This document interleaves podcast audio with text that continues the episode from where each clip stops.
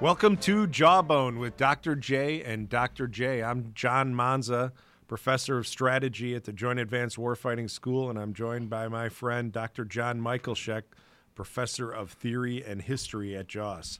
John, today we've got uh, two wars to catch up on. We've got the conflict in Ukraine and Israel and Hamas. But I'd like to start today by just catching up on Ukraine. And many folks have been reading recently this Washington Post series that describes the stalemate in Ukraine and the problems that Ukraine and their military forces have been having in executing this counteroffensive that has been uh, so long anticipated.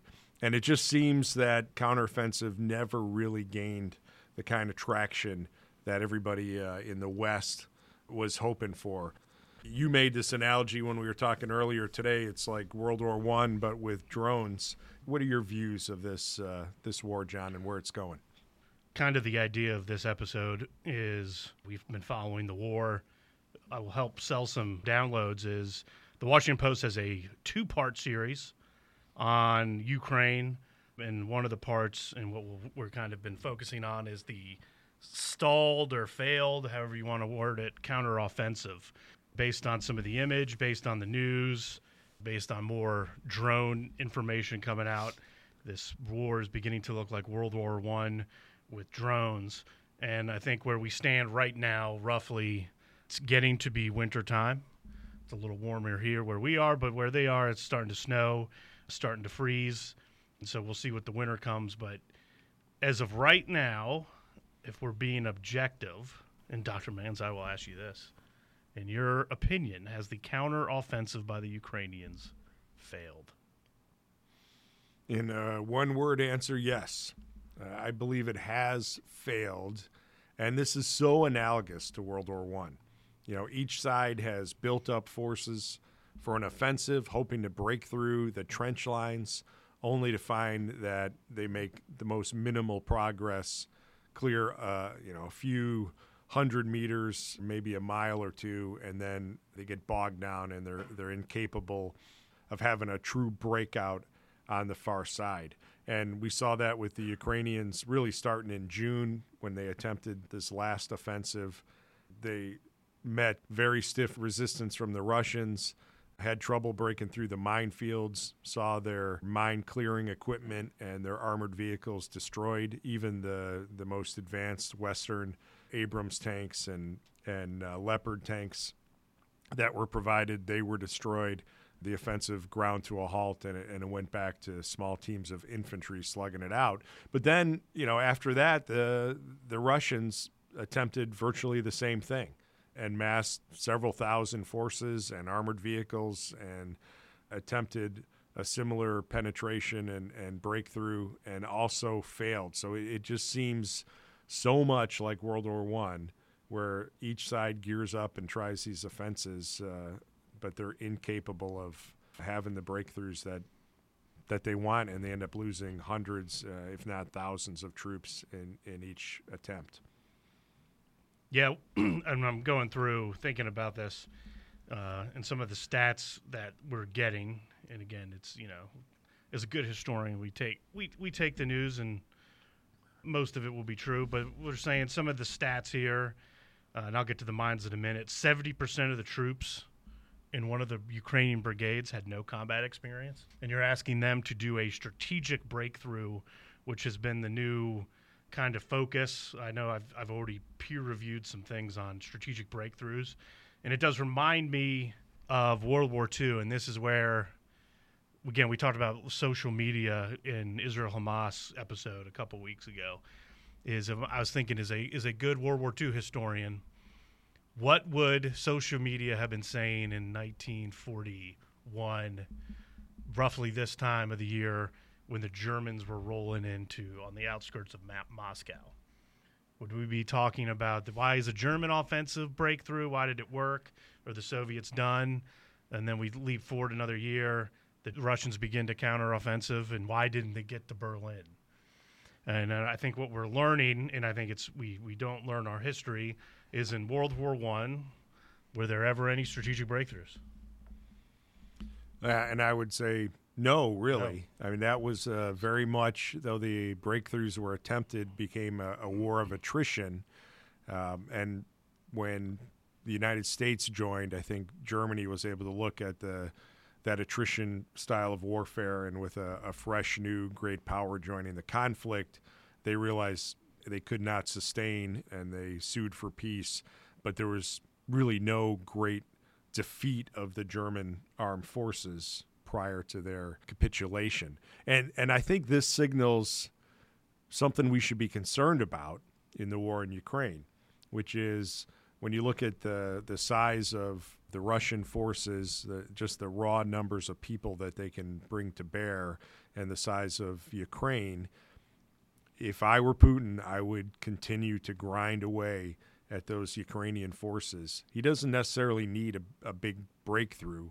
He just needs to eat away at those Ukrainian forces until they're incapable of manning that 700 mile trench line. Yeah, I agree. And one of the things with the strategic breakthrough piece is World War One. They just bash their heads up against the wall over and over again, just different parts of the wall.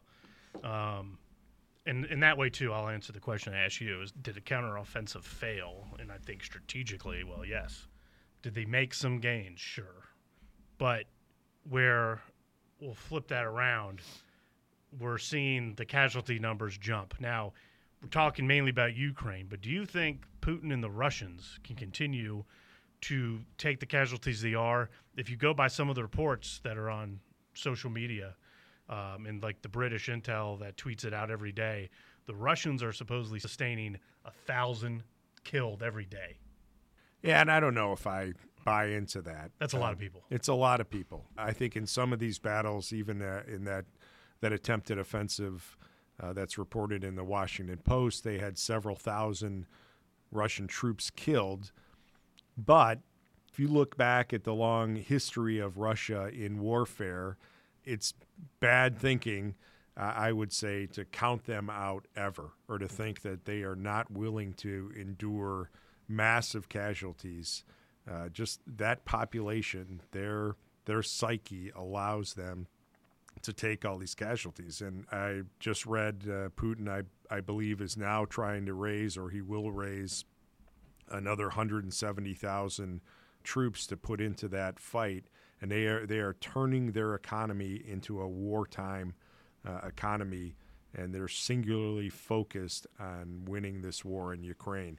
And again, if you go back to attrition warfare, and you just look at the the size of those two countries and populations, that does not bode well for Ukraine.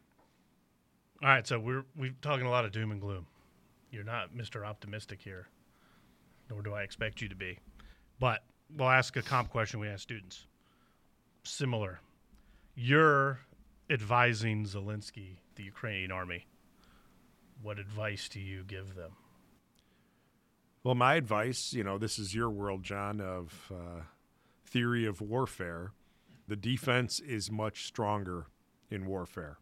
So if I were advising Zelensky, I would uh, advise him to go very much onto the defense, establish a extremely strong defensive network with mobile reserves uh, behind their front lines, and let the Russians destroy themselves up against your defensive positions and then really try to see where this war goes over the course of the next year and, and hope to kind of flip the, the table and have the uh, the Russians being the ones who are depleting their combat power to the point that they, they can't continue. Yep. And we will see what the winter holds, as we know, in this part of the world. The winners, uh, we look at World War II as a backdrop, they had some pretty cold winters that will have an effect. Last winter was pretty mild for that part of the world. If this one is a little harsher, it will. I think it's going to change how the war continues on in the spring. I think we both agree. Is this ending anytime soon? No, no. I think this yep. this goes on at least until the spring, summer of next year at the earliest, if not if not longer. Yeah. Um, but I think we should change gears, John, and revisit Israel uh, Hamas. Uh, since we first talked about this, Israel has executed their ground campaign into Gaza. Uh, we went through that period of uh, a truce as they exchanged prisoners, but that time has passed, and now Israel is clearing and holding terrain, uh, going into these tunnel networks that Hamas has built, and they're clearing them out. My question is, what follows that? Can they hold and occupy Gaza? Would they want to do that, or do they simply clear uh, Hamas fighters from Gaza and then get back across their border and, uh, and back into a, a sanctuary? Yeah, so this one is a little complicated, just like Ukraine, just dealing with a larger, larger area, larger people. It was, I guess, good to see that there was a truce and they they exchanged some hostages. They did the swap, and we've been talking to is the Israeli plan again. I, I, they're not as out there on social media as the Ukrainians have been. I think the Ukrainians have used Twitter, especially as a kind of a great information tool what I don't have a good idea, I don't think anyone does, is how what are their casualties looking like? As it seems right now, they are going north to south in Gaza. Uh, there's talk of uh, keeping the operations. I saw a map, almost looked like an artillery map of where the grid squares were, and they would tell people we're going to operate in this square, so everyone leave. I don't know how that is sustainable. I get the humanitarian reasons for it, but then you're also telling your enemy where you're going to be uh, which is not not not good. Then I think we've been talking clear hold build, which is a counterinsurgency of the last 20 years, and that is where you go into an area, clear it of all the bad guys, and then you hold it, and then build it up. And the theory is, and it's I would still argue it's very much a theory that you will then bring peace, prosperity that little section. Uh, when we talk long term, then it gets a little murkier. Short term, it can work and that's where if I'm the Israeli government, I don't know if going and seizing Gaza is what I would want to do. I also don't know if long term it's good, and that brought up the subject where I think where we're going is how does one defeat an ideology? Can you do it? Yeah, you know, I I think a couple practical issues come out in this is can you really go through Gaza, identify and eliminate Hamas fighters who if they put their weapons down, look like anybody else in the Gaza Strip. So that's a, in itself a problem, and it's a, a chronic counterinsurgency issue. But also, you know, in that very small area uh, of Gaza, densely populated, and Israel's been dropping bombs throughout there, and, and many uh, hundreds of thousands of people, uh, if not over a million, are displaced. I, I don't see how after clearing and, and holding, you win over the population. I can only imagine that the population in Gaza will be increasingly hostile to Israel and will never accept uh, having what we would call a build phase at the end where they're providing services and, and and goods and governance and all those things, reconstruction and development for the people. So again, I think Israel does clear, hold temporarily, and then get back to sanctuary. And there's even some talk of Israel reestablishing their defensive line between Gaza and the state of Israel and substantially uh, enhancing that to the point where it looks something like the demilitarized zone between North and South Korea. So would that be that DMZ? Is that all around Gaza, or is it just like the north?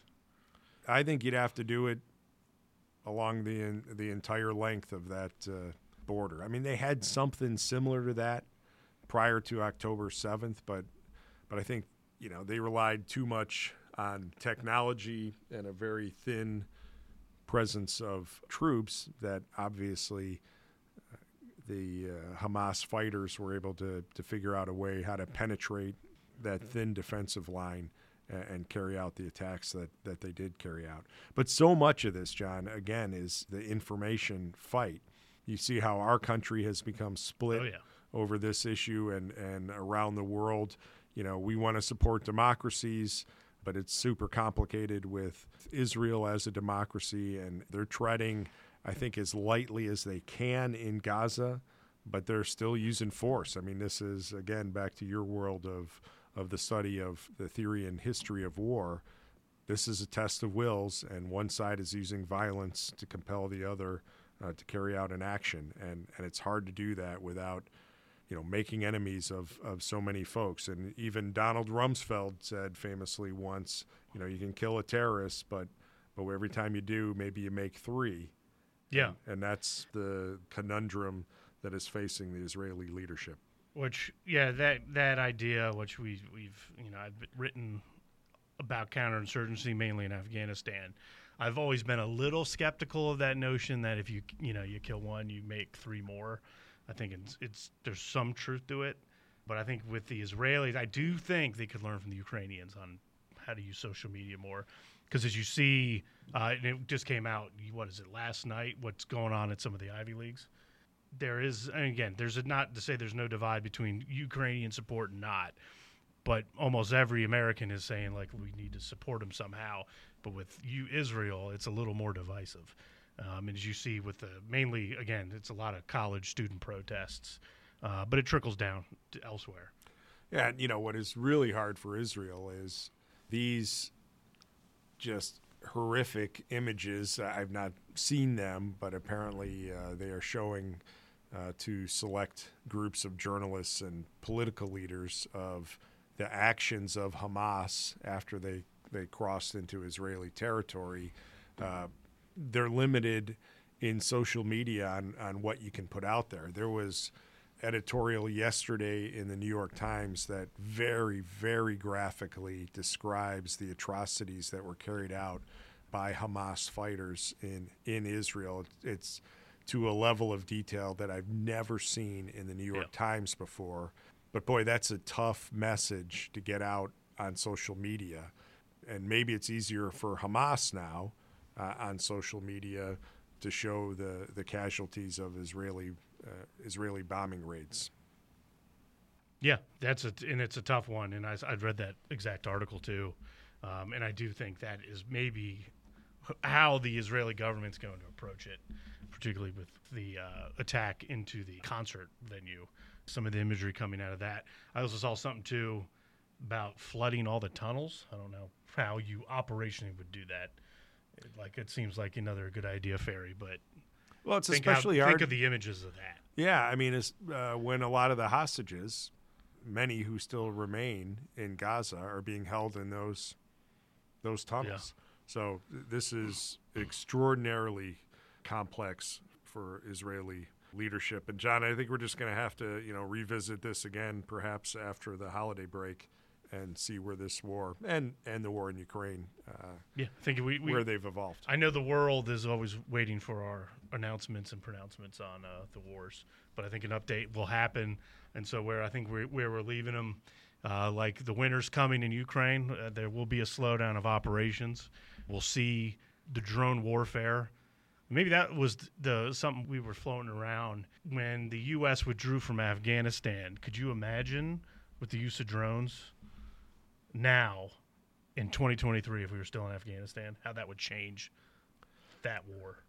Yeah, I mean, this technology is moving so rapidly and it's very much an asymmetric threat against highly technological forces like uh, the U.S. forces or or Israel's uh, forces. That you can have a a little drone that costs a couple hundred dollars but can be extraordinarily lethal against various platforms and, and especially infantry that are that are manning trench lines. So I think if that war had continued in, in Afghanistan, we would have seen the, the Taliban exploiting that technology. And and this is you know maybe we should wrap up here, but when we talk about you know the future of of armed conflict, especially for for U.S. forces, this idea that we have air superiority or air supremacy that era has passed. And I, I don't think any troop who's carrying out any action in a in a f- forward area in combat now can expect to be protected from aerial attack, even if it's that two hundred dollar drone that's yeah, flying with the, the equivalent of a hand grenade on it. cheaper board. than that even. It's all these cardboard drones. Yeah, no, I mean that's the the character war changing. Maybe we'll need to get a little smarter on drones and have a drones episode. Yeah, well, I've got a student who's absolutely an expert on it. We should bring him in and talk about it. We can do that. Future episodes. All right, John, Future wrap it up. So keep reading on these conflicts.